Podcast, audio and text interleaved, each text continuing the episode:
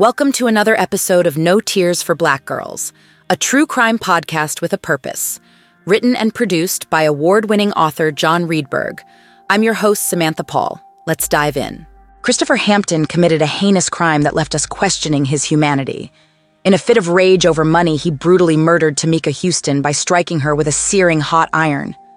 Overwhelmed with guilt and panic, he borrowed a friend's car and went on an overnight journey to hide her body. But it wasn't just the murder that shocked the community. It was also how Hampton disposed of Tamika's remains, buried in a wooded area near an industrial development, marked only by a makeshift cross made from tree branches. As Tamika's family searched for answers, Hampton's guilt consumed him, and he attempted to turn himself in by revealing the location of her body. However, fate intervened, and he found solace in the mountains where he claimed to hear Tamika's voice in the gentle breeze. He would often sit there, gazing into the distance as if searching for her. Tamika Huston was not just a victim. She was a free spirited soul chasing her dream of becoming a singer, and when that didn't work out, she pursued a career in nursing instead. Her loved ones remember her as spontaneous and always seeking new adventures. As summer turned to fall, the Huston family's concern grew into fear as Tamika's phone went unanswered and her social media accounts remained inactive. The once vibrant and spirited Tamika had seemingly vanished without a trace. As Tamika's Aunt Rebecca frantically dialed 911, her fears were confirmed. Her beloved niece was missing. The police arrived at Tamika's home and immediately noticed something was amiss. They found her dogs abandoned and on the brink of starvation. And to make matters worse, her car was gone, and there were no traces of activity on her phone or bank records. As the investigation unfolded, a familiar name arose Tamika's ex boyfriend, Terrence Moss. With recent reports of their rocky relationship, could he have played a role in her sudden disappearance? But as the authorities dug deeper, they discovered Tamika had accused Terrence of physical abuse in the past, which he only admitted to once before falling to his knees in remorse. Though they filed charges, they postponed the court date, leaving questions about their toxic relationship unanswered. While they initially considered Terrence a prime suspect, new information emerged that led to his exoneration. Tamika's face and a car on flyers around town were the subjects of a crucial tip given by a woman. Her sharp eye led the police to discover an apartment complex four miles away from Tamika's home where they found her abandoned car. Inside the vehicle, investigators uncovered a partial fingerprint that did not match Terrence or anyone in the database. Additionally, a set of keys, unrelated to Tamika or her car home, was discovered on the passenger side floorboard. These keys could hold vital clues about whoever handled Tamika's disappearance or harm. The search continued as authorities pieced together this disturbing puzzle. The key was the key to solving this mysterious disappearance. But this key was different. It had a stamp AA14. This crucial clue led the police on a wild goose chase, from locksmith to locksmith, until one finally recognized the keys as belonging to the Fremont School apartments. The abandoned elementary school turned into a public housing project seemed like a dead end with 46 apartments and no sign of Tamika. But upon closer investigation, they found that they had switched all the doorknobs out, a common practice after tenants moved out. The police were unaware of the location of the old doorknob.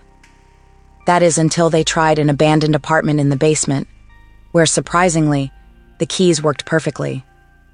Flooding issues caused this apartment to be deserted, and it hadn't been occupied for quite some time. Finally, getting somewhere, the police contacted the apartment manager, who provided them with a list of past and present tenants. After showing the list to Tamika's loved ones, a friend revealed she had been seeing a man named Chris. Despite not knowing his last name, there was only one Chris on the list Christopher Hampton. When they ran a background check on Christopher, they discovered he had a criminal history and had served time for robbing a bank in May of 2000. To make matters more suspicious, they let him out of jail when Tamika vanished. With this lead in hand, they located Christopher in jail for violating his parole. However, when questioned about Tamika's whereabouts, he claimed to have no knowledge. Fate intervened as Christopher's fingerprints failed to match the partial print found in Tamika's car. The search continued as new leads emerged, and the truth slowly unraveled. The police received a phone call from Christopher's ex, who was also the mother of his two young children. She revealed Christopher had mailed her his wallet for safekeeping, but it wasn't the wallet that caught her attention. It was a spot of blood on a photo inside. As the police arrived to collect the damning evidence, they couldn't ignore the feeling that something sinister was at play. Forensics confirmed that the blood belonged to Tamika, who had been missing for months. But when confronted with the blood, Christopher claimed it could have belonged to anyone. With only circumstantial evidence and nobody, the case seemed to hit a dead end. But then, a woman came forward. She had been seeing Christopher during the same time Tamika disappeared and had information about his apartment a large stain in his bedroom, and a dresser pushed against his closet. It was enough for the police to get a search warrant. What they found inside apartment 215 was bone chilling. A strong smell of bleach filled the air, and there were obvious signs of a cleanup.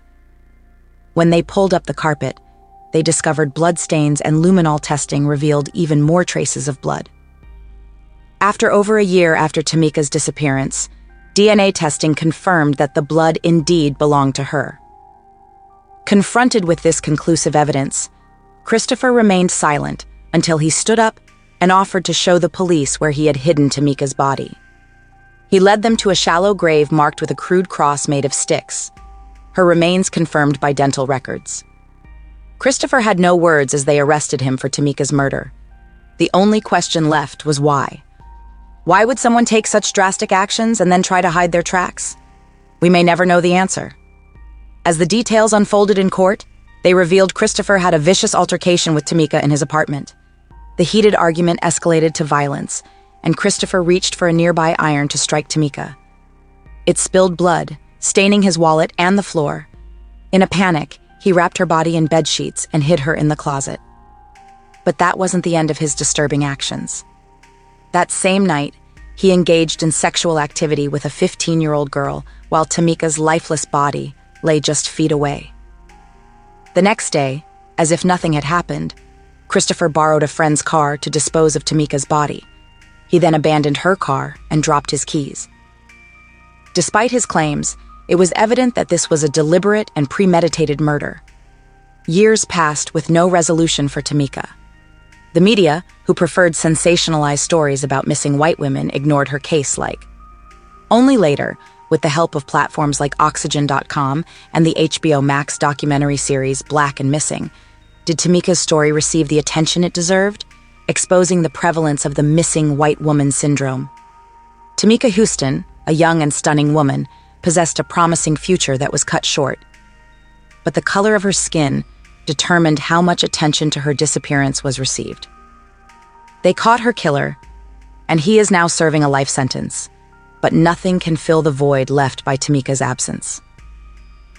Then came the summer when another white woman, Lori Hacking, went missing in Salt Lake City. The national media jumped on the case, leaving Tamika's story in the shadows once again. It wasn't until newscaster and political commentator Gwen Ifill coined the term missing white woman syndrome that people saw the blatant disparity in media coverage for missing women of color compared to their white counterparts. While the nation fixated on the disappearance of another young, attractive white woman, Natalee Holloway, they ignored a forgotten statistic Tamika, an African American girl who had also gone missing in similar circumstances. Despite the tireless efforts of her aunt and advocate Rebecca Howard to keep Tamika's case from being buried, it remained overshadowed by Natalee's high profile case. But Howard refused to let Tamika and other unsung victims be silenced demanding justice and media coverage regardless of race or background. This is the untrue story of countless missing women who were ignored but are now demanding to be heard. Thirteen years after Tamika's disappearance, detectives made a startling discovery the lifeless bodies of Anthony Huston and his wife Jennifer in their apartment. What appeared to be a tragic murder suicide was the last act in a long standing cycle of domestic abuse. It's a heartbreaking reminder of how one man's violent actions can devastate an entire family. And though this revelation brought closure, the scars of this harrowing tragedy will never heal for those who love Tamika. As we honor her memory, let us also raise awareness and act against domestic violence to prevent future tragedies like this from occurring. Love us? Leave us a positive review or rating. Follow No Tears for Black Girls on social media and No Tears for BG on Twitter. Be blessed, be loved, stay safe.